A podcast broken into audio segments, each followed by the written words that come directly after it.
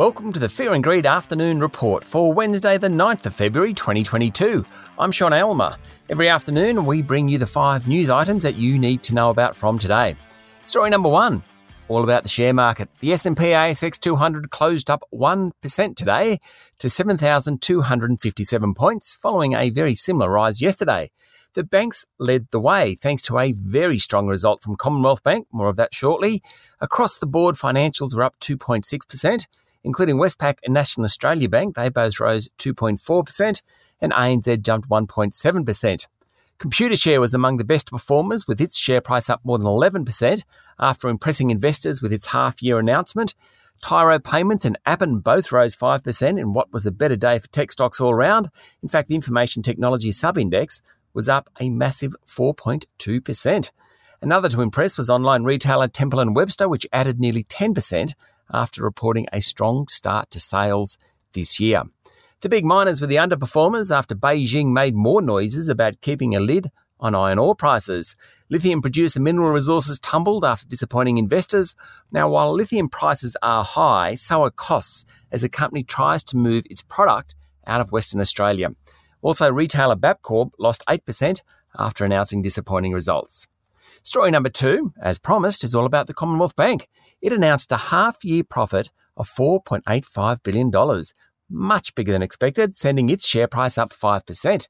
It just seems to be doing really well across the board in home lending and in business lending. The bad news is that profit margins are being squeezed, though it's not alone among the banks. Boss Matt Comyn was very upbeat about the economic outlook and said he expects interest rates to rise in the second half of this year banks tend to outperform in a rising interest rate environment. So that should be good for the CommBank and those others. Story number three is about the economy. The Westpac Melbourne Institute Index fell 0.3%, with respondents reporting greater concern over family finances. Looking ahead, consumers are confident that the economy will continue to improve and upbeat about the employment market. The survey shows that consumers expect interest rates to rise, with two thirds of respondents forecasting a hike in rates over the next year. And a big chunk of those guys think it will be more than 1%. So, this week we've had readings of business and consumer confidence. The story is the same. Things went into a lull the past few weeks, but are expected to pick up again in coming months. That's good news. Story number four comes from the Financial Review. It's running a story that says vaccine effectiveness with COVID is at its peak 15 to 30 days after the second jab according to a study published by The Lancet. From then, it wanes to have non effectiveness after about seven months.